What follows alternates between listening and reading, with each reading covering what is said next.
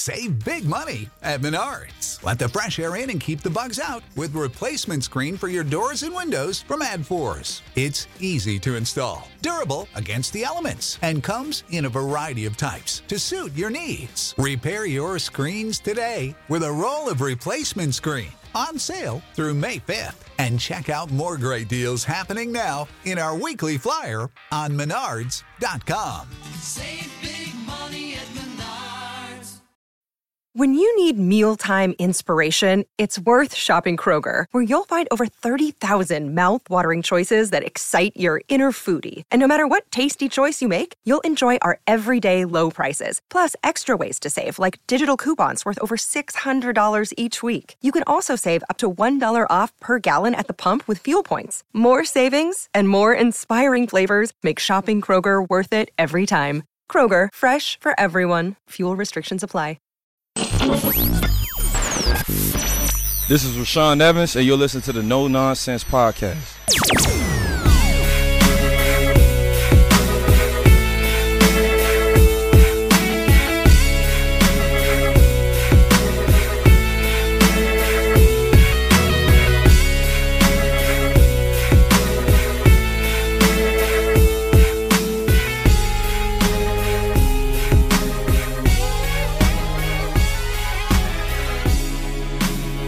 Welcome into No Nonsense, a Tennessee Titans podcast, your place to go for on demand Titans coverage that is 100% free of the nonsense that we always see in sports talk these days. I'm Luke Worsham, joined by the other two hosts of No Nonsense, Matthias Wadner and Will Lomas.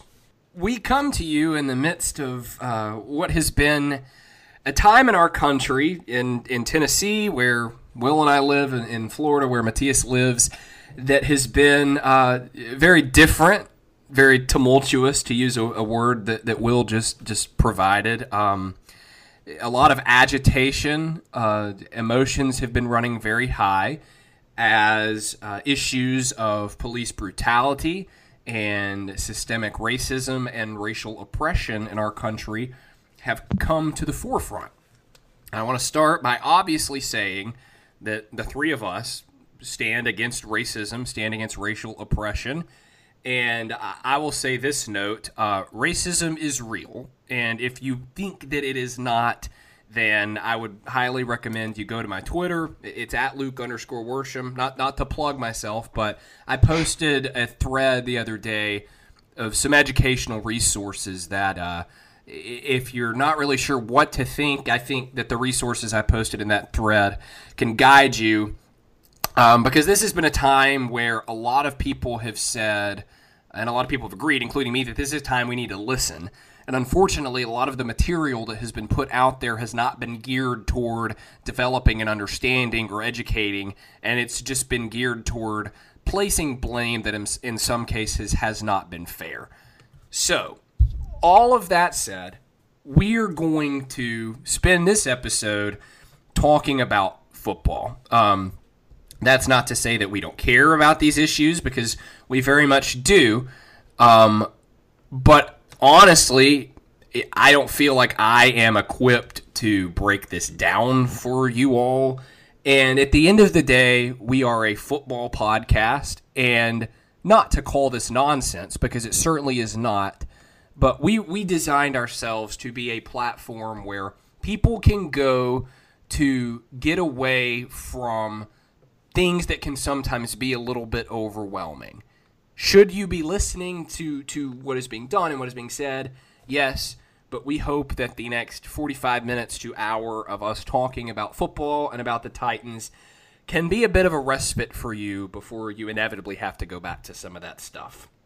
Either either of you two want to add anything? I've, I've kind of been talking for a while. I think you pretty much nailed it. Uh, I mean, there's a lot we can say uh, and it just it sucks what's happening in the country right now, and it's really embarrassing for our country. Uh, and I agree that a lot of these issues are very real, and they, they do need to be dealt with uh, as, as, soon as possible. Uh, but like you said, we kind of founded this podcast to go away from you know the stuff that that occurs around football, and we want to just bring you uh, something that you can enjoy and you can listen to in order to get away from all this stuff. Uh, and that's exactly what we're going to do.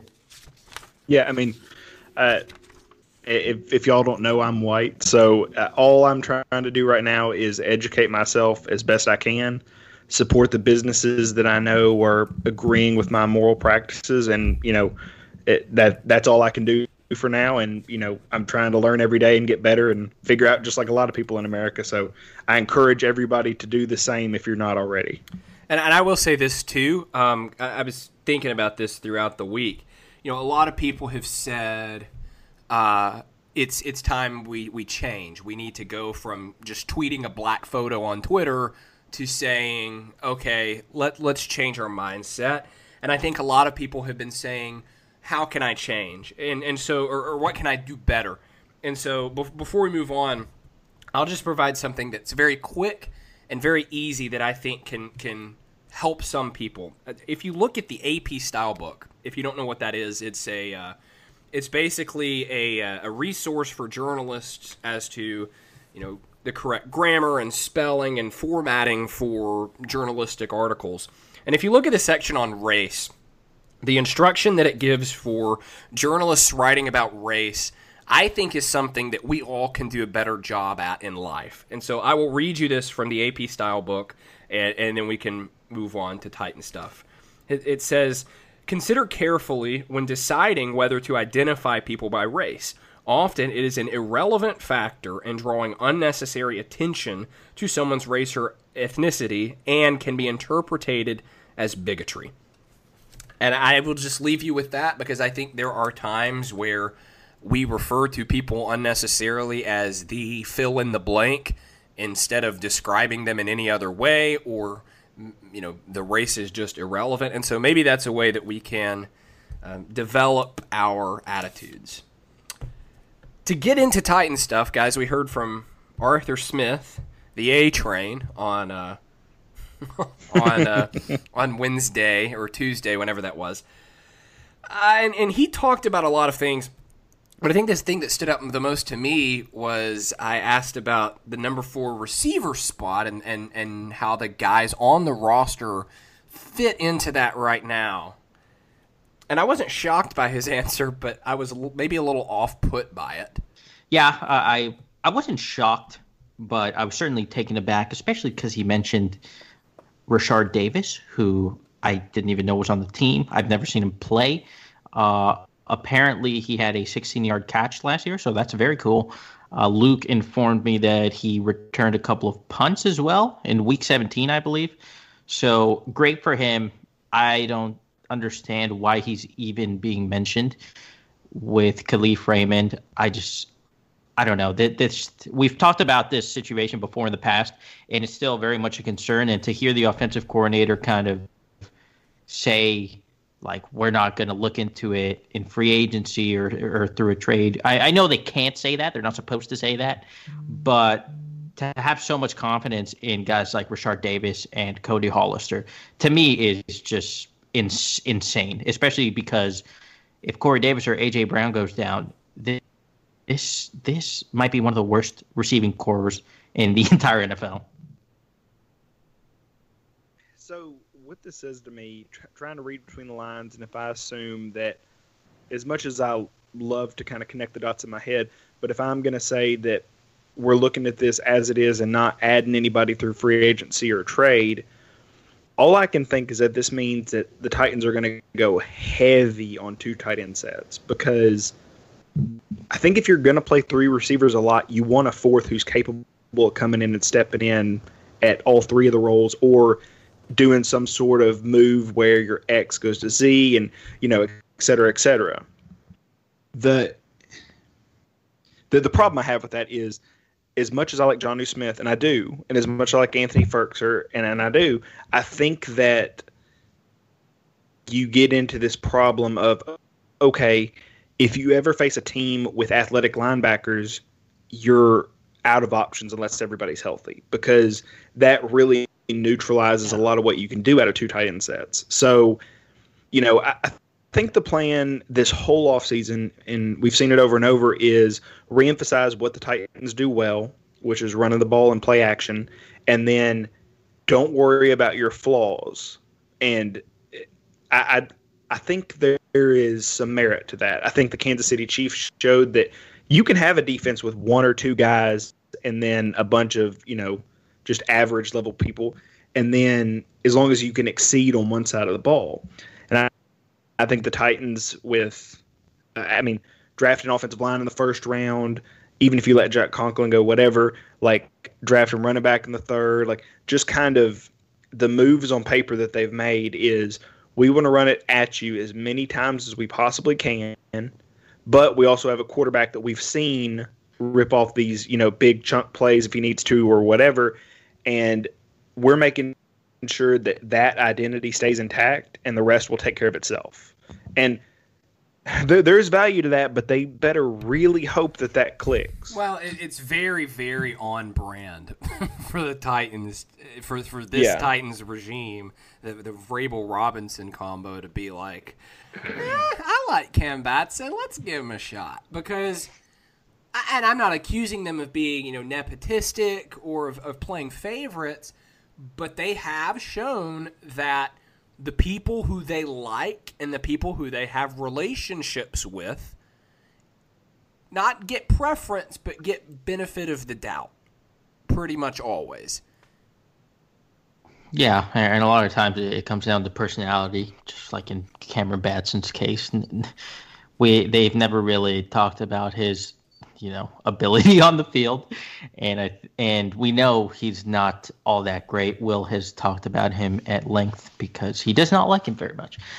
But um, uh, Not as a person, just the, yes, yes, yes, as a player, as a player. You know, but It's been a while since we got to have that. Uh, Will loves Cameron Batson. yeah, joke. it's true. We haven't gone back to. yeah, it. I've ma- missed those times. Yeah, maybe in the preseason. Uh, j- just something on on us going to more two tight end looks. I mean, that'd be fine if they don't add another receiver, but they're going to need to add another tight end because it's three tight ends right now. It's Jonnu, it's Pruitt, and Firkser. I mean, you can go ahead and say Parker Hesse's going to make the team, but what is, what is he going to do? He's not going to play a lot. But if you're going to run a lot of two tight end looks, you need more depth there. there there's no doubt about it. Unless Blasingame is going to play like 30, 40% of the snaps uh, as both an H-back and, and a tight end, uh, which is possible, but I just I wouldn't feel all that comfortable with that. also, I really don't want to see Jonnu Smith as an inline tight end again. Like, not that he does it poorly. Like, I don't think he's special inline, but I mean, think about all the creative ways that the Titans used him in the backfield. That you know, when he split out, what he can do. Like, I would much rather him see fill that role, see him fill that role than you know to just line up in line and block for forty percent. I just don't think it fits what he does well. So you know, maybe maybe they alternate between him and Humphreys in the slot and kind of play with that and see if that works. But uh, I don't know. It's it's really interesting. The Titans have a million slot receivers. I mean, not, that- that's not to say that that's you know Humphreys is the only one of them that like that's all he can do, but and I guess it does give you some flexibility because AJ Brown can play in the slot, Corey Davis can play in the slot, obviously Humphreys, you know, Jonnu Smith can can split out wide and play in the slot. I mean, you know they're they're not uh, hurting at that spot at all. No, they're not, and and hopefully Humphreys can stay healthy because, like you said, he's like the slot guy, and we saw what he could do, especially on third downs uh, when he was healthy uh, and w- when he was playing with Tannehill for for a little bit of time. and he's incredibly reliable. We forget that because you know we didn't see him for the stretch down the end, and then once we got to the playoffs, the Titans just ran the ball a lot. But you know throughout the season, I think he had an eighty percent catch uh, catch percentage. I'm not I'm not sure if it's that exactly that or if it's like seventy nine point five or something, but. Uh, among starters, that was like second behind Michael Thomas. He, I mean, he's just Eh, he's very reliable, and that's that's what this offense needs. It needs okay, check for your chunk play. If it's not there, check for your secondary. If it's not there, find find your outlet and go there. And that that's that's what I think he should be for this team. But you know, it, it hurts that he didn't stay healthy when Tannehill really started hitting his stride. Yeah, you bring up Tannehill, Will, and when when we were planning the show, we I didn't even think about this. Usually, this would come up in our last segment, but we all have stuff we want to talk about in the last segment, so so we can talk about it now. Uh, former Bears, Patriots, Packers tight end Martellus Bennett gets on Twitter Oh, uh, on Thursday and tweets the following, seemingly out of nowhere, prompted by nothing. Bleeping Tennessee Titans rode Derrick Henry through an entire season, franchise tag him, and pay Ryan Tannehill, who has very little to do with the success of that football team. And then a few hours later says, So y'all want to sit her and say that Ryan was more important to that team than Derrick? It's like, okay, good for you. You watched the Ravens game. yeah. Or actually, and- no, and you I'll- didn't, because you brought up the point, or maybe it was someone else. It was you or someone else that tweeted, uh, you know, Ryan Tannehill uh, threw two touchdowns in the divisional round before Henry even got to like 40 yards. Yeah. I think it was Blake Tucker that pointed that out, right? I saw yeah. him tweet that. I mean, here, here's what I'll, I'll I'll say this because I have some thoughts on this. Like, I, I understand what his point is. It's absolutely incorrect, and it's not the way any football team does business. Like, it, historically, over the last 10, 15 years, paying a running back has never worked out. Like, it, it just doesn't work out for that team. So you can understand why the Titans would be cautious. But I, I would I would love to also add, add the caveat that when Mariota was the quarterback and Derrick Henry was playing, it, it wasn't like the Titans were just blowing it up. Like Yeah. I mean, there was an entire year last year where they were bottom ten in offense with a guy who I, I don't I don't love LaFleur, but he did go on to be the head coach of Green. But you know, enough where other people seem to like what he brings to the table, and you know, it, it's his. It was Henry's fourth year with the team, and before Tannehill got there, they had been to the playoffs once and were one and one in that season, and then the other time, I mean, he spent three years splitting carries, like first with DeMarco Murray, and then after those two years, he split with Dion Lewis. Like, it, it- there was a point last season where we thought he was going to get traded or was just going to get outright benched. Like, it was, it was in two, you talk about Derrick. It was in 2018 that he got literally got benched for David Fluellen. yeah, yeah. So I mean, like, it, like I, I, I, I completely understand the point. The point is wrong and short-sighted and based off of very little information.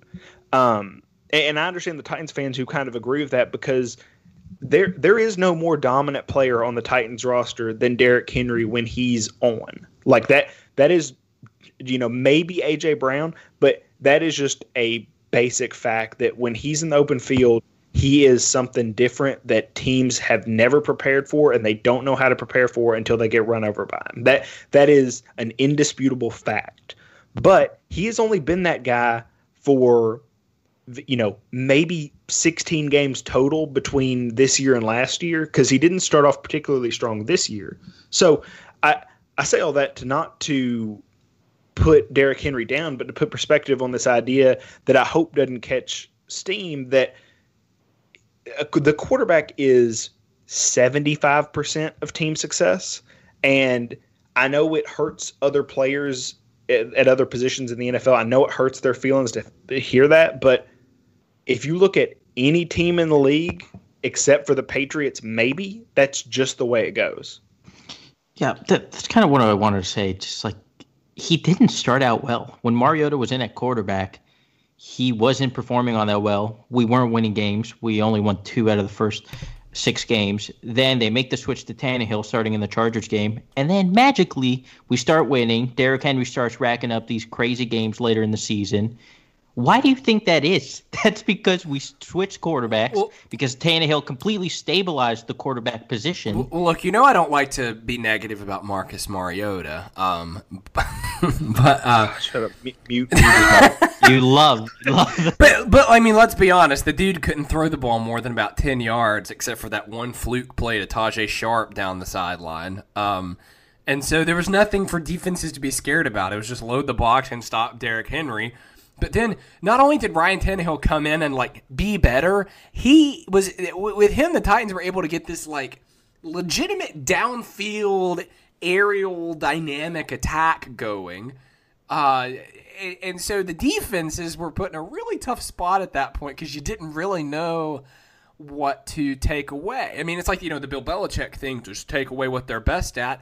Okay, you take away Derrick Henry, Ryan Tannehill is going to carve you up with the best passer rating in the NFL, and you take away Ryan Tannehill, best passer rating in the NFL, and you get the league's leading rusher coming at you full steam. So, the, the, you know what? And, and you know, notice those of you who listen to us every week, we have not once had the discussion of who's more important. Because what a dumb discussion that would be.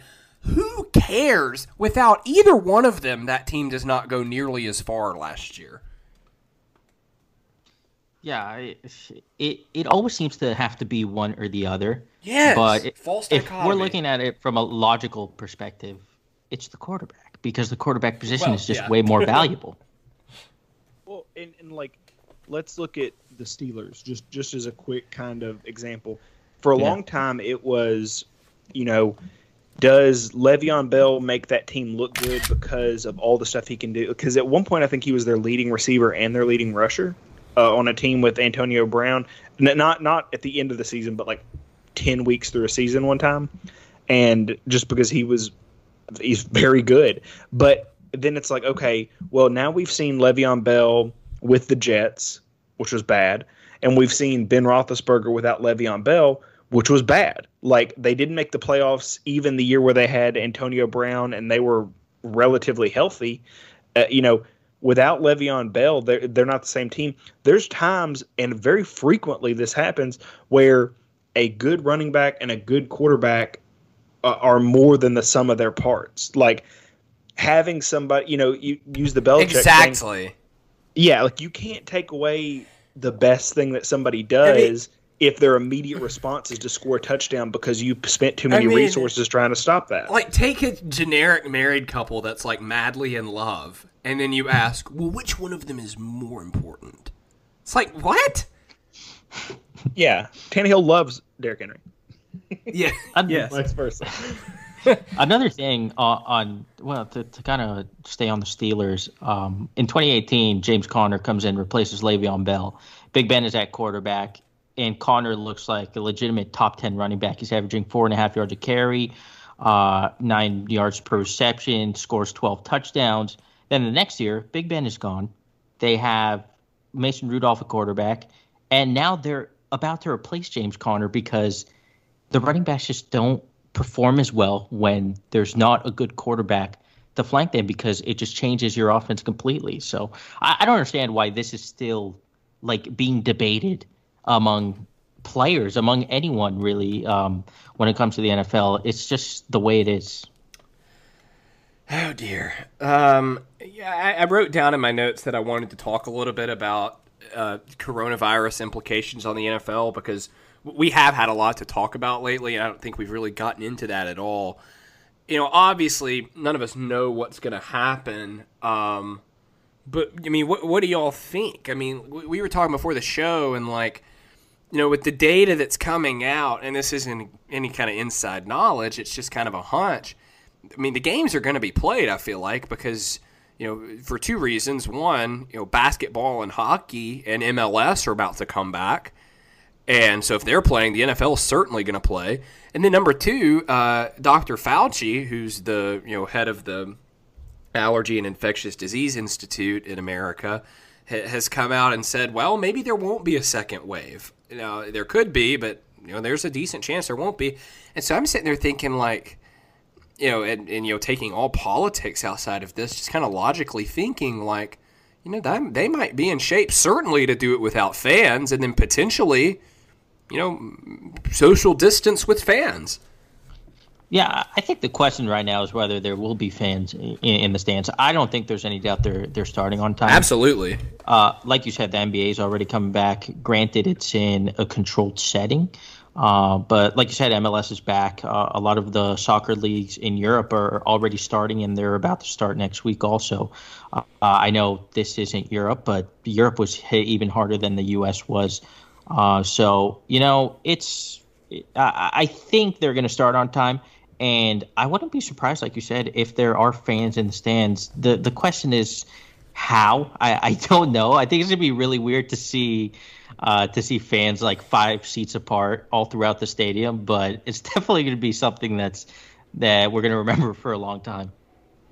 Yeah, it, it'll be really weird because, uh, first of all, I should say, I the way this is trending to me looks like we'll for sure have a seat. 100%. But again, this is just my opinion based on where we are June 5th. But it looks like there's a 100% chance we have a season and it's on time. And then I would say there's a 50% chance that we have just a complete normal season. And, and I and let, let me say I understand that that's an unpopular opinion and people think there's going to be a bunch of social distancing and stuff like that, but I, you know, I'm over 21. I go to casinos a fair amount. I love I love casinos and uh, they've started opening around me now and they're already doing uh, so a table that usually sits six people sits three and sometimes you'll have partitions, sometimes you won't. Uh, slot machines or every other machine is open, and that's not six feet, and it's much less money created by that operation, and it's only June, so maybe preseason starts out, and it's you know, if you're a season ticket holder, you can go to the games, and you know, it, you can enjoy the preseason games, and that's great, but you're the only people, and you know what whatever. Like maybe that's what it is, and they treat it kind of like a scrimmage, uh, which they do for for people uh, before the season anyway, for like the Titans, and you can kind of see And those very exciting scrimmages. Yeah, they are truly miserable and boring, but they are also the first football you see against another, against another quote unquote team. But you know, I I am a big preseason guy. I don't want to get on a big tangent, but I'm a pretty big preseason guy, so I, I just enjoy watching any level of football, even if it's not great. But I think by the time we get to you know September, I mean we'll be close. I mean we're closer to the start of this pandemic in America and like the quarantines and the shutdowns. We're closer to the start of that than we are to the beginning of the regular season. So we're not you know we're not to the halfway point now and we're already seeing all these places open back up and texas has already said that they're going to allow 50% of their stadiums to be Yeah. filled up i i don't see any way especially when you look at the financial implications uh, and the cap implications of not having people in the stands i don't see any way that at least at some point this season that they don't allow full stadiums to be filled and i, I don't know if that's right or wrong but i do think that's what's going to happen I will say this though, like the situation in Nashville and in you know Green Bay, Wisconsin, is going to be a lot different than the situation in East Rutherford, New Jersey, and Los Angeles, California. Yeah, yeah, it is a good point. Uh, I, I mean, cities are definitely affected in different ways. Uh, like here in Florida, you know, there's been a spike over the last couple of days. So I don't know. It, it, it's going to be tough to predict if everything goes as it's going, and like you said, there isn't that second wave. Then we'll be fine. At the very least, uh, it'll be at 50% capacity, like uh, like Will said about the Texas stadiums. I actually had just read that this morning and, and was a little surprised, but I guess I'm not because you know you need to make money. You need to get to get people in the stadiums. Uh, so yeah, it wouldn't surprise me. And given how business driven the NFL is, I think they'll just risk it, honestly, uh, because you lose so much money if you don't get fans in the stadium. Not only because of the tickets, but because of all the concessions, uh, all the merchandise they buy. It is just such a huge, such a huge influx of money to these teams, and we know how you know money driven these owners are. So I mean, when you charge me. five dollars for a forty cent hot dog times Yeah. a thousand, yeah, exactly. And, and, and we should also say that, as far as I can tell, the players, and not not just from an atmospheric standpoint, but the players would rather have it because, you know, you look at Major League Baseball and the implication there, ha- you know, as as much as I ever keep up with Major League Baseball, like you can tell that the salaries are a big part of their, you know, shorted se- shortened season proposal or whatever. And y'all are, y'all are more equipped to speak on this than I am, but mm-hmm. if you tell you know Tom Brady that it's like okay because we don't have fans in the stands we can't afford to pay you what we've agreed to pay you it, if you tell him that in August he's not playing for you in September I mean he, Yeah. he's just not gonna he's not gonna waste his last you know year two years. Uh, that, that's just not gonna happen. So you have to take that into account too because that's a big portion of the revenue like we've been talking about. And if the owners don't get their money the players don't get their money. And then you end up in all these legal battles. And you know it's like do you signed me through this date well, you didn't play those games. Well, I would have played those games at that rate. If you know, you get this back and forth, and none of us want that. None of us want a holdout situation or something like that. So, you know, I hope there's a compromise found, but fans should hope that stadiums get filled whether they want to go to them or not. Yeah, it, it it's tough in, in the MLB right now. I don't I don't even know if they're gonna have a season. I, Luke probably knows more than me, but I know That's the cool, player. though. The player. I mean- that's cool. I mean, like, but from from what I've seen, I mean, I haven't gotten too deep into it. Just you know, seeing stuff pop up on on Twitter and Facebook, it's looked like. I mean, Trevor Bauer. uh, So I'm a, I'm a Reds fan, so I obviously follow Trevor Bauer. You know, he was tweeting about like he hated uh, w- the the meddling that uh, what was what's the big Scott Boras was doing the big agent, and it just mm-hmm. seems like the two sides, being the league and the players union, are really far apart. And like the the league was wanting the players to not take a prorated salary but take like cut further than that. Like instead of you know because it would make sense you know you play half the games you get half the pay. I think about everyone would agree that that's fair. But they were wanting to take it further and be like you know you play half the games and get 30% of the pay or something like that. So yeah the nfl the, the mlb from what i have seen in my opinion has royally screwed this up uh, but NBA, NHL, and even MLS seem to be trucking right along. uh, the good thing, er, like kind of a silver lining for the NFL, is they do get to see what happens to every other sports league. Like they get to see what happens to the NHL. Yeah, that's they a good point. What happens with the NBA. So like they get to see what they're doing right and wrong with kind of a month and a half of lead time if all this stuff starts happening back in July. So that the and I and I wrote something about this the other day, but it looks like I would speculate based on what Tampa Bay is doing and the connection that Tampa Bay has with the Titans in terms of they were going to do joint practice or whatever. It looks like the middle of July will be when training camp starts for the rookies, and then late in July will be when the training camp starts for the whole team for the Titans. Again, that's that's speculation based off information from the Bucks, but it you know if that's true, the Titans will be in training camp while these other leagues are kicking off, and any adjustments they need to make can be done on the fly, but the real impact won't happen until a month and a half after that. So that you know, it, it's it's it's unfortunate and tough to say that this happened for you know the NFL at quote unquote the perfect time, but it does really help them that it happened in March when they didn't have any actual activities going on and their none of their stuff got affected. So, you know, if you want to call it lucky, great, but just in terms of looking at the future, they do have a lot more information than every other league. You know, I will say a part of me kind of wanted to see the NFL be played with no fans because I think the sounds, like the natural sound of That they would not be able to air it. That it would be Right. so like you li- you listen to what these players say that they've said to each other. know, like it, and everybody wants mic'd up cams and it, for it to be like played directly. It, it, it would have to be on HBO. Like it, it could not it would have be, to on, be on a delay. They'd have to delay like 10 Yeah, seconds yeah. to delete Yeah. every. It's funny. Uh, th- those of you that are listening to the podcast uh, would just heard a ding on my computer, and it's a. Uh, I got an email from the LA Galaxy saying that um, they, they and this might be old news. I don't know, but there's a new collective bargaining agreement um, with a revised plan to hold a tournament in Orlando. Like, so the MLS wants to do it in Orlando also, where the NBA is going to be. I was like, That's Center. what this. That's what this email I just got says from Cool. the LA Well, Galaxy.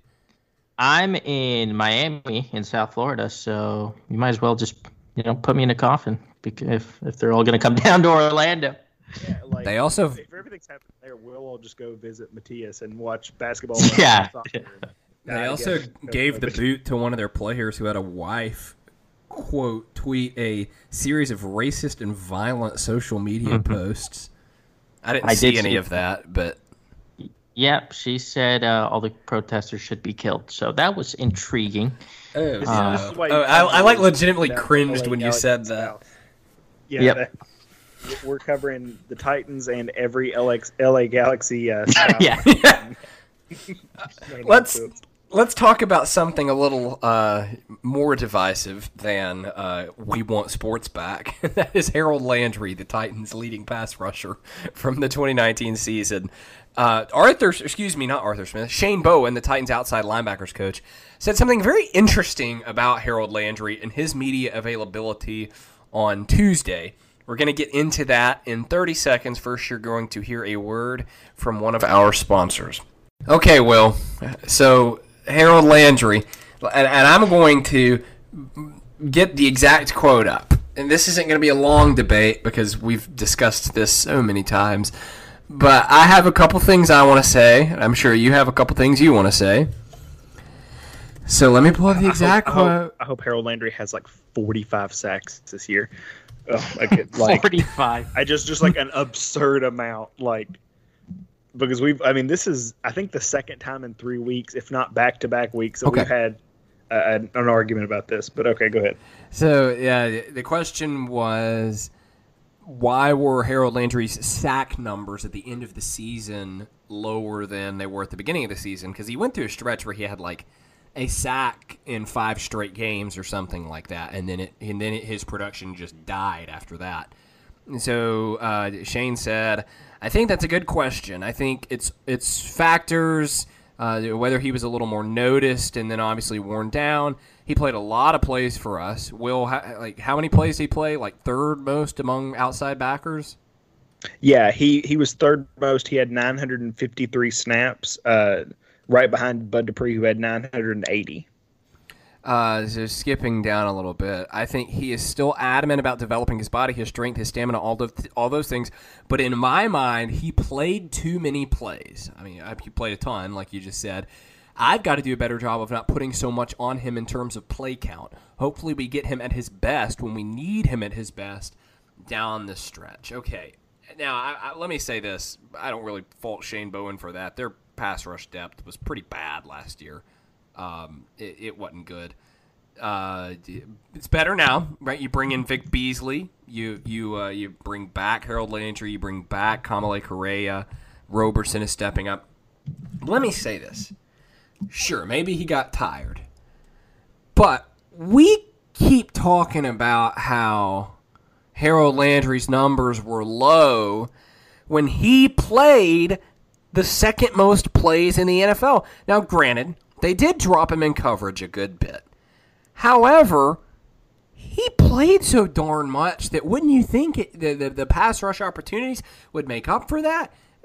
Will I'm not so much defending a stance as like take me through this as someone me who has never played a down of organized football. Yeah, so I mean, you're you're not wrong to think that uh, he played the third most snaps. He also played the eleventh most snaps among edges in coverage. So like he wasn't rushing the passer every snap, and I mean he's just inside the top ten in terms of actual rushing the passer snaps, despite playing the third most snaps in the league for edges. So what that means is he's not a guy who got to rotate off on first and second down. He had to play first, second, third, pretty much every series. So you know just wear and tear naturally, I mean, it is going to affect every player at every position. And I mean, it's hard for him, I, I would imagine, being not undersized, but he, he's what, 260, something like that. I mean, he's not he's not Brian Orakpo. Like he's not, you know, Derrick Morgan in that he's like 265, 270, like that upper upper tier of kind of edge weight. So, you know, you've got a guy who's very good against the run, so good that they don't want to pull him off on first and second down so that you can get your, you know, leading pass rusher rested and healthy for third down. So, I mean, in the way I look at it is if you take if you take a guy like Harold Landry who you start as a rotational pass rusher as a rookie and he does well, then you make him a full-time starter the next year and he does so well that you can't take him off the field when you're taking everybody else off the field, then it's probably a good indicator that he's one of your better players. Uh, it's it, it's hard for a defensive coach, and I can only speak to this because I've I've coached you know a small amount of football in, in my life. So like I understand it's hard to get your best players off the field in those kinds of situations because when's a good time to take your best player off the field? You know, like when you're, when you're ahead up by points? 45. Yeah. Yeah, like so. Yeah, so it's like how many times did the Titans have those situations? Like the Titans were very good offensively this year, but they were also not very good defensively. Eh, you know, after Tannehill took over and Dean Pees and Mike Vrabel could kind of let off the gas. So, you know, I I think next year we'll see him rotate out with Harold Landry or with uh, Vic Beasley some. I hope we see him rotate out with you know Jadeveon Clowney on first and second down some, but that's you know we, we've got a ways to get there. But I think he should be playing. I think he should be pinning his ears back, rushing the passer every single third down, and then you've got to figure out ways. And he and Shane Bowen I think said something like this, but you've got to figure out ways to get your leading sacker onto the field on third downs when he's you know got energy and he's healthy. Like and the way you do that is you take him out on first and second down. And i think we kind of saw some of what they want to be later in the season when they ran those three defensive line looks. Uh, I, i'm interested to see if they do that going forward using vic beasley as the kind of fourth guy on the line. But uh, all in all like to me I, I don't know how y'all interpret it. Like to me that's not an excuse for his pass rush. It's an excuse for his overall like health and ability to play at a high level. Uh, it, it, it should be noted that playing the third most snaps in the league, you know, he kind of shook that label of a guy who had an ankle injury coming in and fell to the second round because people thought he was going to be an injury concern. And he's also shown that he's not just a third down player. So, you know, for, for whatever it's worth, those are clear positives. I, I do think scaling back his snaps would probably make him a little more efficient. But if we want him to be that that number one edge, then I mean, this is the amount of snaps that he's going to play, and this is the amount of snaps he has to play. Because if you look at the edges that are around that snap number, it's Chandler Jones, it's T.J. Watt, it's Khalil Mack, it's Shaq Barrett. They're all in that 900 to, to 1,000 range, and they weren't really affected efficiency wise there. So I understand those guys are, are better, and Harold Landry was a second round pick. But if we want him to take that next step, I mean, this is the amount of snaps he, he's going to have to play.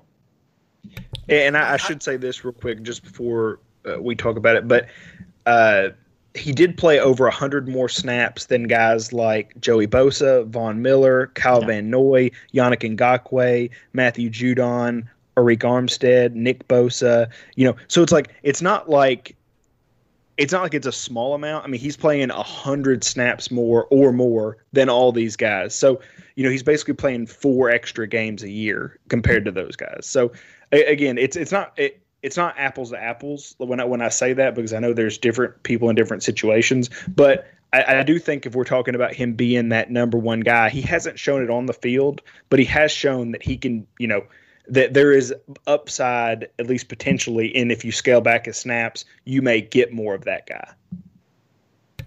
Another interesting thing that Bowen said, uh, he was asked about Vic Beasley, and he mm-hmm. said, you know, excited to get to work with him, blah, blah, blah, blah, blah. And he said, uh, ultimately, he's got to do some stuff on first and second down. That's the one thing Cam Wake didn't really provide as much for us last year where I think bringing in a guy like Vic, who's younger, uh, can help out there. That it's so, it much shocked me. I, have always loved Shane Bowen. He's he's always really good with reporters. Um, but he just kind of said like, look, Cam Wake didn't really help us on first and second down last year. And so even if you don't think uh, Vic Beasley's not going to be very good on first and second down, he's at least going to have enough stamina to be on the field. And look, there aren't that many teams that, you know, because traditionally we say first and second down, what we really mean is play the run. But with these teams spreading, I mean, against the Kansas City Chiefs, put Vic Beasley out there on first and second down and let him run around and chase Patrick Mahomes. Like, yeah, I actually just saw that quote from Bowen literal seconds ago. Uh, and yeah, that confounded me a little bit just because Vic Beasley has never been a you know run stuffing type of of edge. I mean, all of his tackles for loss last year came from sacks, and, and all but two the year before came from came from not sacks. So he's never going to be that guy. But I do agree that given the shift in the NFL that's become such a pass happy league, it's fine to put him out there on first and second down just because so, so many of these teams like to throw the ball and, and like to put you uh, back on your toes, um, you know, that early in the drives. Let me ask you this kind of what we're talking about, but I think we all agree that even if it's a small sample size, the most electric pass rusher the Titans had last year was Roberson. I mean, what what he did in the last two games of the season, just being so explosive off the ball against the Saints and against the Texans, you know, he was obviously the most productive per snap guy on the roster. It's, I mean, how do you balance Vic Beasley, Harold Landry, and Roberson? I just like that's that's something I struggle to kind of deal with because Beasley historically has had the highest floor of those three, uh, and then Landry's, uh, at least by Bowen's own you know kind of admission, is he was indispensable to the defense last year, and then Roberson is you know the guy with the most upside who you haven't seen a lot of him but when you have seen him he's been incredibly productive uh, how would y'all balance that third down situation mm. I mean, I think Beasley and Landry are going to be the edges on third down, right? Like that's they're going to be on the field together. Yeah, I, I guess mean, Roberson, I, Gilbert. Go ahead. I was going to say like that. That's where I am, but at the same time, it's like, how much have you seen from Vic Beasley? Where it's like he's solid, but you know, is this where we roll the dice on Roberson? Like, it, did they pay Beasley ten million dollars to come over and you know, be a third down guy, or do they are they going to try to make him a first and second down guy and then adjust to that? I had to step away for a second a minute ago uh. because my dog was barking at her open dog door, wanting to be let out. Classic dogs. Sounds like a third down pass rusher. Just uh, yeah. the Cam Wake experiment was fun last year for that first game when he did anything. Um, I, I re I, I, and I, I think I've said this on the podcast already. I don't know if I have, but um, I'm rewatching the season back, and he is Cam Wake was incredibly explosive those first two games. I mean, just almost untouched by the offensive tackles when he rushes wide like that. I I, I don't know if the Titans have somebody that can do that this year. We talk, just talked about Derick Roberson, and maybe he can do it, but like if they can get that again, the rest of the line will take care of itself with Simmons and Daquan Jones playing as well as they have, and with everybody else around them. Like they, those first two games, I can understand why they only rushed three and four because Wake was getting around offensive tackles maybe two out of every three snaps. It, it was incredible, but then obviously he dropped off and got injured, and you know that that messed up a lot of the Titans' plans. But man, that I mean, that was the first time in a long time that the Titans have had somebody that could do that. I find it weird that they went after Beasley, given that they kind of just admitted defeat on on the Wake signing, uh, especially when they had Roberson and Gilbert, who are kind of in the same mold. I don't, I don't know. I, I, I found it a weird signing. Oh yeah, definitely um, from the beginning. I don't know yeah. why they let Conklin go. It, it, this is this is just kind of a free agency discussion. But when you look at the look at them trading away Jurrell Casey, it's like in them not having Jadeveon Clowney at this point. Yeah, I, I, don't know what could have compelled them to do this. It, it it makes no sense to me. You you know you didn't make any cap. You don't have any extra cap room for it really, or you're at least not using it, and you wasted a, wasted. So I mean, maybe maybe Wilson will be great. I don't know, but like you first round pick on a position that you were already strong at. Uh, no, but it, it, it's true. It's true. It just would have made so much more sense to just give Conklin the contract. He's young. He's proven to be solid, and then you take an edge in the first round or best player available. But I digress. Yeah. Last thing I want to talk about before we get to stop the nonsense is uh, this news that came out, I believe, earlier this week about the NFL salary cap potentially dropping by forty million dollars next year? Huh? Because of the coronavirus? No, for the 2021 season. Well, yeah, yeah, I, I, assume it has something to do yeah. with this. It's it's based on it's based on uh, past earnings, so this cap won't change. So, uh, do, do you have more you want to talk about that, or is that just kind of an open the floor discussion? So, but why would that change anything for next year? So uh, the cap is based off of total revenue from the NFL, and if you don't have fans in the stadium, that's a huge Okay. chunk of your revenue that goes It's a down. So, projection, right? yeah, so it's yeah, so it's if we make a hundred million dollars and we've guaranteed in the CBA that twenty percent of that money is going to the players, then your cap hit goes from uh, is twenty million. Well, next year, you know, it, it, if you have 120 million you make, then 20 percent of 120 million it goes up, and that's that's kind of how it's projected. It's That that's a that's a problem if that happens. Well, I That's mean, it's- ridiculous. it's I mean it's just that's just the business side of it. It's like that's You- the benefit and the cost of agreeing to a 20 percent deal like But that. the NFL can afford to say, let's give the players, let's cut that out for one year. That's absurd. Forty million dollars. You screw up the league that way. I mean, forty million. If the Titans tomorrow had to clear forty million dollars of cap space, you're talking about losing your quarterback, losing your running back. No more Kevin Byard. No more Taylor. Lewan. I mean, goodness gracious. well, uh, Matisse, you, you can talk on this. Sorry, I've, I've kind of jumped in front of you. No, I don't know. That is a really good point that Luke just brought up. I don't know how teams are going to handle that, and I don't know. I actually don't know. Like this is a tough situation if that's true. I mean, it's like I go eat at Red Robin tomorrow and I eat a burger and fries, and they're like, "You actually weren't supposed to have that. I'm gonna need you to give it back to me." It's- it's- what? I mean, Tannehill's about to get cut next year, huh? Crazy. no, he's I kidding, mean, I'm he's kidding, locked I'm in. kidding. I was gonna say like that's the thing is like it wouldn't be him. Like he's locked in. It would be it would be a lot of like you know other the other guys. But you know we should also say They're right just now they're, the they're gonna have they're gonna have a 25 man roster. Just everybody plays every snap. It's like it, the people that hurts is the people that are going to be free agents because there's Yeah. money on the book. Exactly. I think the Titans have, I think the Titans have something like sixty or seventy million dollars, uh, maybe more than that, uh, available in cap space next year if this money rolls over to next year. So like, if the cap goes down, they won't be hurt by it really because they'll have the money in their pocket because of all the free agents that come up. But if you're Jayon Brown and you're wanting a new deal, you know, you're probably going to have to come back to the Titans on like a two million, you know, one year, two million dollar deal. Like, because what's your market? Like, I mean, I mean, let's be real. Uh, This honest opinion.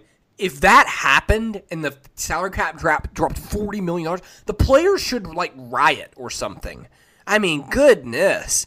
They I mean, probably like, will. y- You nailed it right on the head. Well, free agency becomes a sham at that point because nobody's going to be able to afford anything, and so team, you know, I mean, who, who's a typical kind of free agent guy? I mean, let's say Derrick Henry hits free agency, he's going to get four million dollars because no one can pay. Not only that, no one is going to sign Clowney this offseason. No one. Oh, this is- Or Devonta, or Devonta Freeman, apparently. Yeah. Well, Like, yeah, because my thing apparently is- wants twenty million dollars. my thing is like I don't think that'll ever happen because I think they'll find a way to make up the revenue somewhere else or that they'll agree to some sort of like not a prorated salary or anything like that, but they'll agree to something where they say, you know, we said that you'll get 20 percent. We'll change this in the CBA if you agree to X, Y, and Z. And I I think I think the players will agree to that. Or I say that because the league has very rarely, you know, shown a bunch of goodwill preemptively for any reason. Like it's it's just based on le- uh, based on contracts and agreements and all that kind of stuff. So, you know, uh, maybe maybe this is how they agree to, you know, an 18th game or something. I, I don't know. I don't know what they'll do. They just renegotiated, which is the problem. But eh, I'm sure there'll be some sort of concession and they'll figure it out. But it is, you know, I don't think that'll happen again. Also, because I said I think that the stands will be full. But it is something that is worth monitoring because everybody assumes, and like you should, that the money is going to go up in the NFL year after year after year because that's what it's done. At the very least, it'll stay the same, and that's kind of how contracts are structured, which is the key theory behind my whole the cap is a myth. But if if the cap goes down, the cap is very much not a myth anymore. Um, uh, let- let's transition into uh, to stop the nonsense. Uh, if you want to stop the nonsense T-shirt, uh, we, we we sell those. We have sold some of those. Uh, you can go to shop.spreadshirt.com. slash no nonsense pod. Go pick you up a Stop the Nonsense t shirt. Okay. Uh, I'll start, and I, I hinted at this before we started recording. Uh, my Stop the Nonsense this week is iCloud. Um, two weeks ago, we were recording our podcast, and I, I, the computer was kind of acting. My computer was acting up, and so I'm like, okay, guys, I'm to restart the computer, uh, and then we'll start. Well, the computer apparently had like some kind of update to run. I have a, a Mac. It had some kind of update to run, so we ended up. I just I just did it on my iPad while the computer did updates. Well, when this thing finally loaded back, I must have like clicked a button or setting or something. So it put all of my documents were no longer actually on my computer. They were just pseudo on my computer through the cloud.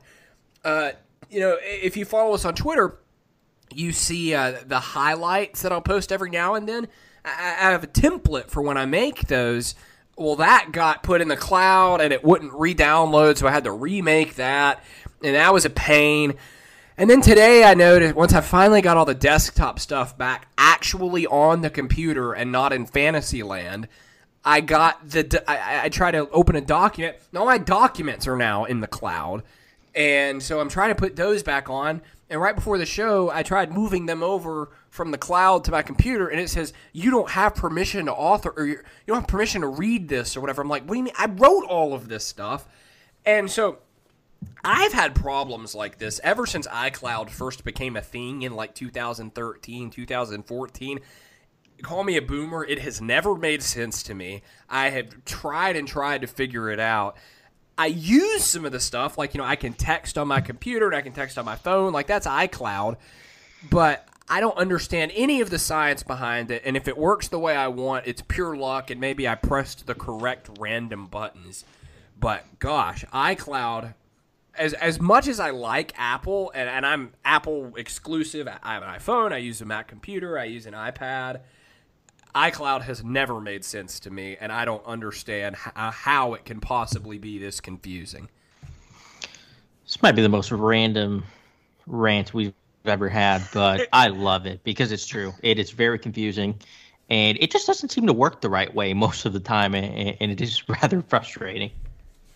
Well, you two have always said that we should go back to floppy disks, right? Like y'all, y'all are just like correct, Big, correct, y'all, correct. y'all are very big on Big uh, floppy don't trust guy. this new technology. Like, you know, you can't you can't hold an iCloud. You can hold a floppy disk, which I mean, I I I've disagreed with for a long, long time, but I don't know. Y'all Well, and uh, another problem with Apple too is this is the podcast app. So there are about five podcasts I'm subscribed to, ours being one of them, and it does this thing where what it what it should do is put the podcast you subscribe to in your feed and then when you click, listen that's when it starts to download them. But it does this thing where it will like download them automatically. So i will get these alerts your phone is running out of storage and i look at the storage function and it's like yeah you have 40 gigabytes in your podcast app just from like year old podcasts of hours or stuff that i you know like like I'm, I'm I'm subscribed to the A to Z podcast network, so there's a bunch of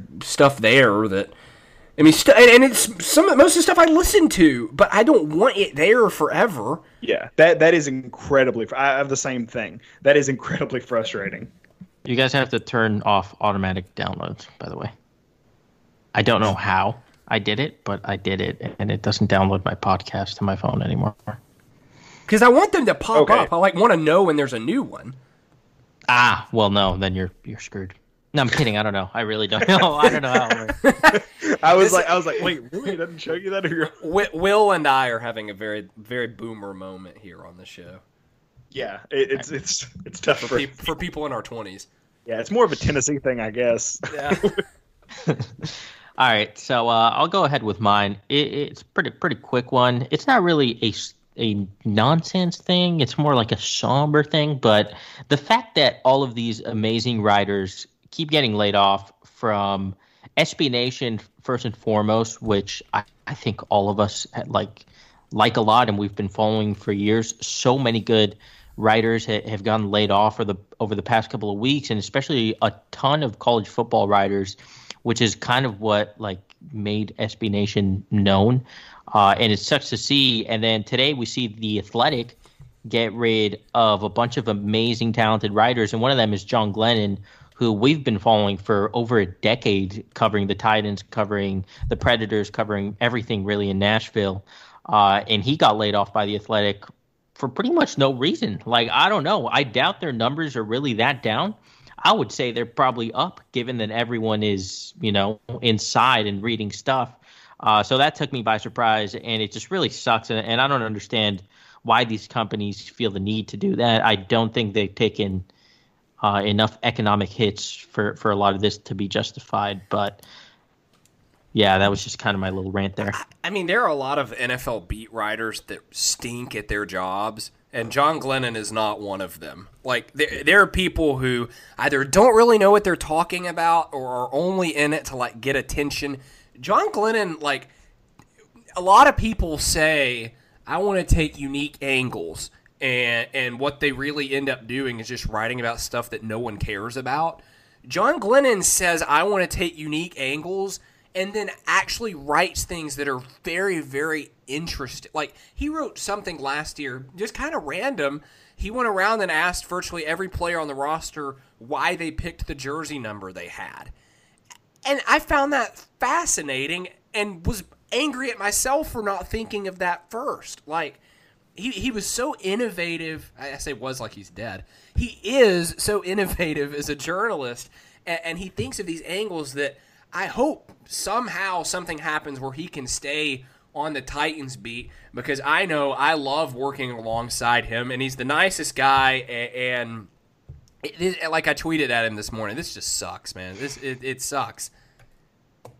Yeah, I mean, you know, I'm not. I don't consider my writing to be an amalgamation of these two by any means, but like eh, John Glennon and Jim Wyatt were very clearly the first people I, I mean I can remember actively seeking out what they'd most recently written and you know I mean I remember in high school and in college like, I mean I can just see myself now like with a laptop or with a desktop or whatever in whatever computer class I was in just reading what they wrote because it, it always fascinated me. And it, for either of them to be out of work is you know a tragedy. And why Jim Wyatt's not like he he works with the Titans and stuff but like uh, it's it's crazy to me that when sports has gotten bigger and bigger and bigger, that this kind of continues to happen different places. And in by my understanding, and maybe maybe I have a misconception of this, but in my head, a lot of the athletics talented people have come from layoffs at ESPN or yeah. You know, well, so well, John Glennon, John Glennon was laid off yeah. Tennessee in a few yeah, years back. So, so yeah, so there, so you know, there you go. That's a good one to one kind of thing. But you know, this is how big conglomerates of talent kind of come together and form and start something new. So maybe these people that are getting let go at SB Nation and you know at the Athletic will come together and make some sort of site themselves, or you know, or somebody who's looking to get into you know owning a, a, part of sports media or whatever will get them together and maybe this will be maybe we'll look back in a year and this will be great but right now i just like i it's it's hard for me to understand because even on the athletic which i'm subscribed to and i like to read there are people who are very clearly worse at their job than john glennon and i don't mean that to put them down either i'm just saying like i i mean I read Glennon's stuff now, like to this day. Like, like th- I mean, th- this is not just some sob story guy lost his job. This is like guy who was really good at his job and really beloved by his readership lost his job.